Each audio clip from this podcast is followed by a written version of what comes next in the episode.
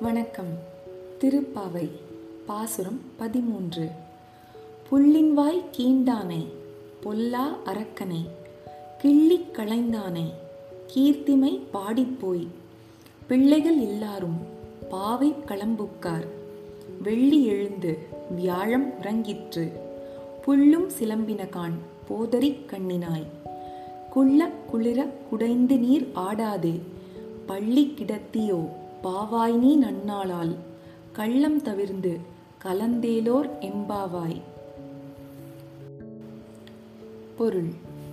பறவை வடிவம் கொண்டு வந்த பகாசுரனின் வாயை பிளந்து அழிக்கவும் பிறன்மனை நாடிய ராவணனின் தலையை கொய்யவும் அவதாரம் எடுத்த நாராயணனின் புகழை பாடியபடியே நம் தோழியர் எல்லோரும் பாவை விரதம் இருக்கும் இடத்திற்கு சென்றாகிவிட்டது. கீழ்வானத்தில் வெள்ளி முளைத்து விட்டது.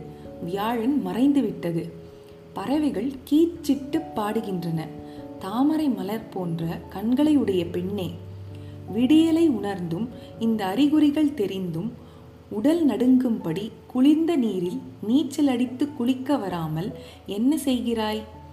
அந்த கண்ணனை நினைக்கும் ஒவ்வொரு நாளும் நன்னாளே. மார்கழியில் அவனை நினைப்பது இன்னும் சிறப்பல்லவா? எனவே தூக்கம் என்கிற திருட்டை தவிர்த்து எங்களுடன் நீராடவா? விளக்கம். கள்ளம் தவிர்ந்து என்கிறாள் ஆண்டாள். தூக்கம் ஒரு திருட்டுத்தனம். பொருளை திருடினால் மட்டும் திருட்டல்ல. நேரத்தை வீணடிப்பதும் ஒரு வகையில் திருட்டுதான். அதிலும் பகவானை நினைக்காத ஒவ்வொரு நிமிடமும் நமக்கு நாமே செய்யும் திருட்டுதான். வயதான பிறகு திருப்பாவையை படிக்கலாமே என நினைக்கக்கூடாது. அப்போது வாய் உளர ஆரம்பிக்கும். சில நேரங்களில் பாட முடியாமலே போய்விடும். இந்த பாடல் வெளியாகும். இந்த ஒலிப்பதிவை கேட்க முடியாமலும் போய்விடும். அப்போது பகவானை நினைத்து என்ன பயன்? இளமையிலேயே பகவானின் திருநாமங்களை சொல்லி அவனது திருக்கதையை படித்தால் கேட்டால் செல்வங்கள் நம்மை தேடி வராதோ? மீண்டும் பாசுரம். புள்ளின்வாய் கீண்டானை பொல்லா அரக்கனை கிள்ளிக் களைந்தானை கீர்த்திமை பாடிப்போய்.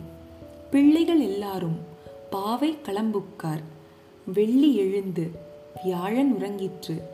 புள்ளும் சிலம்பினகான் போதரிக் கண்ணினாய். குள்ள குளிர குடைந்து நீர் ஆடாதே. பள்ளி கிடத்தியோ பாவாய் நீ நன்னாளால். கள்ளம் தவிர்ந்து கலந்தேலோர் எம்பாவாய் நன்றி.